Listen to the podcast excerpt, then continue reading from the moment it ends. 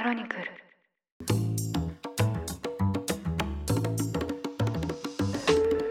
おはようございます。2023年7月12日水曜日。ニュースコネクトあなたと経済をつなぐ5分間。パーソナリティの野上秀臣です。この番組では1日1つ5分間で世界のメガトレンドがわかるニュースを解説していきます。朝の支度や散歩通勤家事の時間などにお聞きいただけると嬉しいです。先週の水曜日に取り上げましたツイッターの競合アプリでメタが新たにリリースした SNS スレッズですが登録者数が開始5日間で1億人を突破しました。アメリカの現地メディアによりますと登録1億人を5日間で突破というのはアプリ分野で最速だそうです。インスタグラムで2年以上 TikTok で9ヶ月チャット GPT でも2ヶ月かかったといいましてスレッズへの期待の大きさが現れています。一方ツイッター社はメタが企業秘密を不正に流用してスレッズを開発したとして法的措置を取ることも示唆しています。どちらが短文投稿 SNS の主導権を握るのか引き続き動向をウォッチしたいと思います。さて今日は NATO 北大西洋条約機構をめぐるニュースです。NATO の首脳会議サミットが11日から2日間の日程で東ヨーロッパの加盟国。バルト三国のリトアニアで始まりました。ロシアによる軍事侵攻の開始から500日以上が経過する中、NATO 首脳会議で注目されている議題は大きく2つ。ウクライナへの支援と、ウクライナやスウェーデンの NATO 加盟をめぐる検討と議論です。今日は1つ目にそもそも NATO とは、2つ目に NATO の戦略、これらを頭に入れた上で3つ目に首脳会談のメインテーマの一つであるスウェーデンの NATO 加盟に向けた動きを中心に見ましょう。はじめに NATO とは何か ?NATO はアメリカとカナダ、ヨーロッパ諸国の30カ国による同盟です。日本は加盟国ではありませんが、パートナー国で1年前にマドリードで開かれた NATO サミットで初めて総理が出席しました。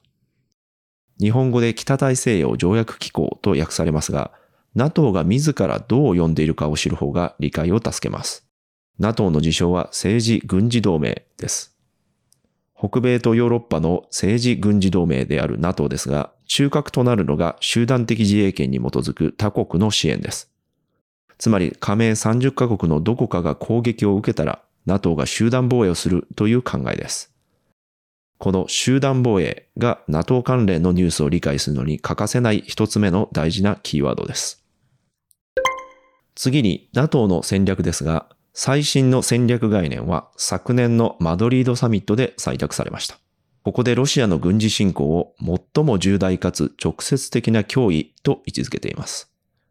そしてマドリードサミットで軍事戦略上の大きな転換をしています。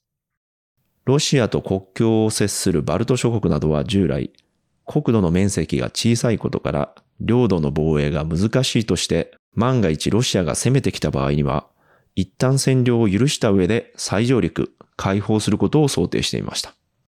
ただ、ウクライナへの侵攻を現実に見て、一時的にでも占領を許してはならない。いかに阻止するかが大事だと発想が切り替わりました。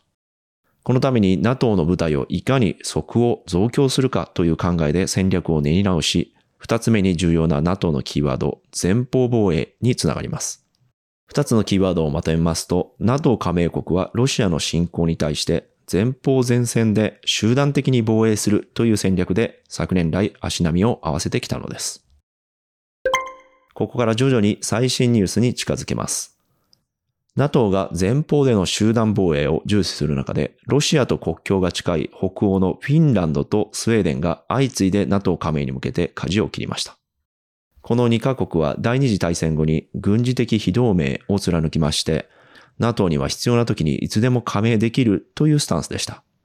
ところが、ウクライナ戦争を受けて NATO 加盟を支持する世論が一気に高まります。NATO 側も前方防衛の戦略からこれを歓迎します。両国は昨年5月に加盟の申請をしますが、拒否権で待ったをかけていたのがトルコでした。最大の原因は国を持たない世界最大の少数民族と呼ばれるクルド人問題です。分離独立を要求するクルド人に対してトルコはテロ組織として取り締まりをしてきました。一方、フィンランドとスウェーデンは人道的問題としてクルド人勢力の一部を受け入れてきました。ただそこでトルコ政府批判が繰り広げられてきたほか、両国がクルド人問題を理由にトルコへの武器売却を断り続けてきたことがトルコを苛立たせます。このためエルドアン大統領は2カ国の NATO 加盟に難癖をつけて反対してきました。ただ、ウクライナ侵攻が深刻長期化する中で、最終的にフィンランドもスウェーデンも NATO 加盟を優先させます。両国はトルコ政府と協議して武器禁輸を解除するほか、テロとの戦いで合意します。合意にまとめますと、人道問題よりも自国防衛を最優先させたと言えます。両国がクルド人の過激派の引き渡しなどに応じる一方で、トルコは NATO 加盟に反対しないという外交上の取引、決着が成立します。フィンランドは今年4月にいち早く加盟しました。さらに今回の NATO 首脳会議を翌日に控えた7月10日、リトアニアの首都でトルコ大統領とスウェーデン首相が会談し、加盟に向けた手続きを進めることで合意しました。今回の NATO サミットの主な議題はこの他に、ウクライナ軍への複数年にわたる支援や NATO 加盟国とウクライナが対等の立場で協議する NATO ウクライナ理事会の創設で合意する見通しです。またサミットではウクライナの NATO 加盟も課題になっています。こちらは加盟国で議論が割れていると言います。前方防衛の戦略はある一方で、もし今すぐウクライナが加盟したら、侵攻を受けているウクライナを守るために集団的自衛権で NATO が前線に出ていくことになるためです。このため加盟は休戦や終戦が条件とする声もあります。ロシアという軍事強国に周辺の小さな国がこれまでもし攻められたら最初は争わずに領土を明け渡すという戦略で構えていたと本編で説明しました。圧倒的に力の差がある場合での軍事戦略ですが実は日本の戦国時代でもありました。お城を空っぽにする計り空城の刑と言いまして NHK 大河どうする家康でもこの描写がありました。信玄軍との戦いで敗戦濃厚となった家康軍が命からがら逃れた浜松城であえて城の門を開き松明を焚かせたという説です。信玄軍は本当にやるやつは初めて見たとして攻めるのをやめるんですが2023年のロシア・ウクライナ戦争では空城の刑は得策ではなさそうです。ニュースコネクトお相手は野上秀美でした。番組の感想はカタカナでハッシュタグニュースコネクトとつけてツイッターに投稿してください。もしこの番組を気に入っていただけましたら、ぜひフォローいただけると嬉しいです。